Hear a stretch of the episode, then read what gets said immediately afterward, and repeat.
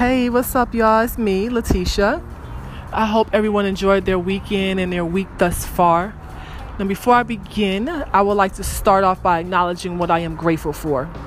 This is something that Carter and I do every morning before we start our day in a car, is acknowledge what we're grateful for. And trust me, if I forget, Carter definitely reminds me, Mom, you got to say what we're grateful for. He definitely will remind me. So, I want to start off by saying I am grateful to have another opportunity to work on perfecting me and those around me. So many have not had that opportunity to do so. Um, so I'm grateful for that. Grateful for this opportunity to work on me. I wanted to touch on bad relationships, something I have dealt with. I'm sure plenty of you have dealt with it, are probably currently dealing with it or will in the future, unfortunately. And I'm not just speaking of those relationships we share with our significant others, our spouses, our partners, whatever the case may be, but I'm speaking about the relationships we have with everyday people, including our friends, our family members, co-workers, and things of that sort. Such. Now, hear me out on this. I truly believe that one of the reasons, the main reasons that we may not be reaching our full potential in life, maybe just because of the people we choose to share our space. They may be blocking that, blocking us from reaching our full potential. Right? I have been walking and working out this morning, so I feel um, I may sound a little winded, so forgive me on that. So we're going to touch on these bad relationships and these individuals that may be hindering us from, you know, fulfilling our, reaching our full potential right after we break. All right, let's go.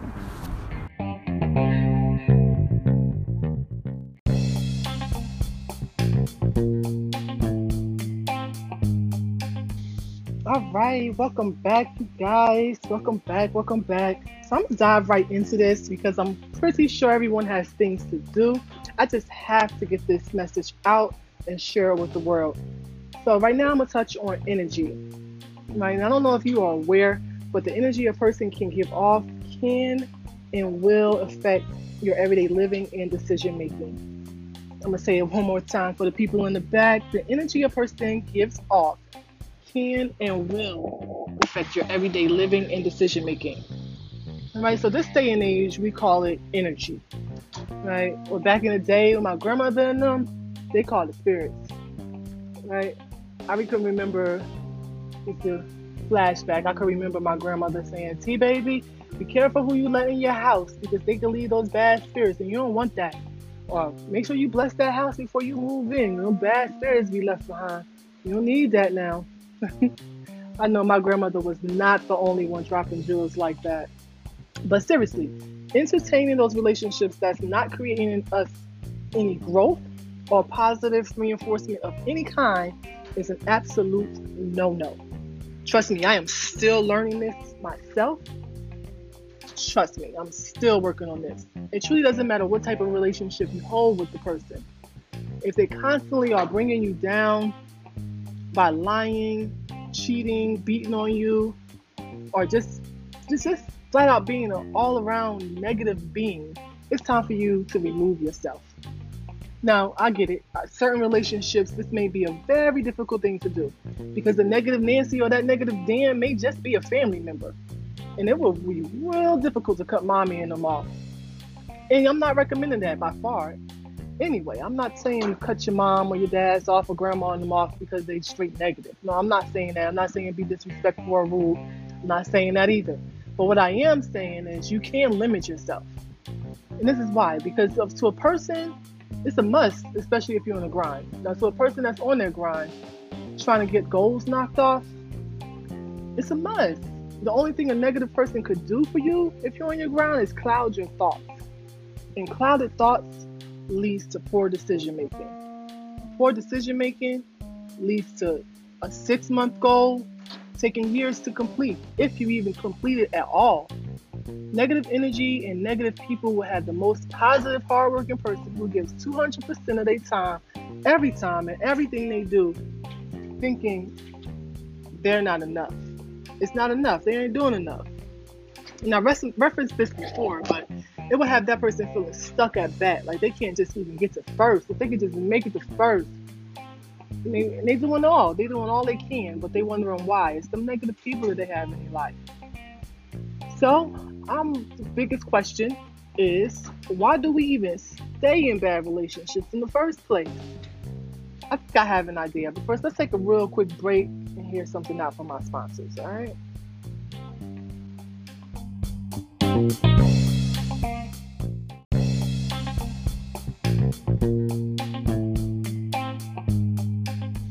All right, guys, welcome back. First, uh, you may hear some background noise. I do apologize for it. This is the beauty of recording a live podcast. You definitely will hear what's going on in my space. So, we are going to we are speaking about the infamous question on why we stick around in these badass relationships in the first place, right? So, here's what I believe. I believe we stick around in these bad relationships because we may have some time invested in them, and, we, and we, if we break, we would feel and look like a failure. We may have sacrificed people or things for this bad relationship, and if we break, we will look and feel like a failure. We may even have things invested, such as a house, apartment, car, businesses. And if we break, not only will we again look and feel like a failure, but now we have to start all over again. Now, I believe we're looking at this thing we call failure in the wrong perspective anyway, instead of looking at the beauty of it. Now, I know no one likes to fail. I don't either, of course, especially because we're so conditioned to look at only the negative viewpoint of it. But instead of hindering something in you way more powerful than the pain of failing, you think you're going to have, we would rather stick around in bad relationships? Makes no sense to me. So, from here on out, how about we look at this viewpoint of failure? Look at it as an opportunity to learn and improve.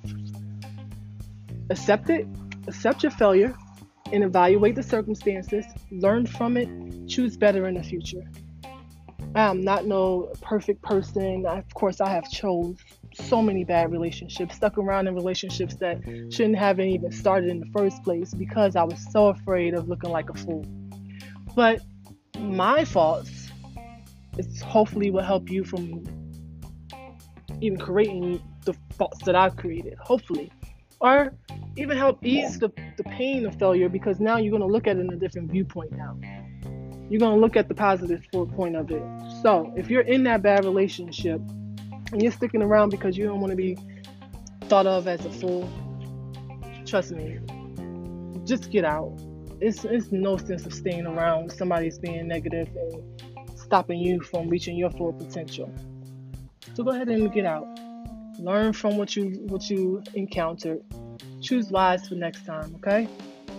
You're way too beautiful to stick into into a negative relationship in the first place. So that is the my thoughts for today. Little things I was going through. And of course, you know, I would like to leave a positive note for my boys this time I'm just going to leave a quote. This quote comes from Kim McMillen, and it says, When I love myself enough, I begin leaving whatever wasn't healthy. This meant people, jobs, my own beliefs and habits, anything that kept me small. My judgment called it disloyal. Now I see it as self loving. Remember, boys, be great, do it big. Mommy, love you. Everyone out there, thank you so much for tuning in in this podcast as I grow. Till next week, y'all. Peace. Love.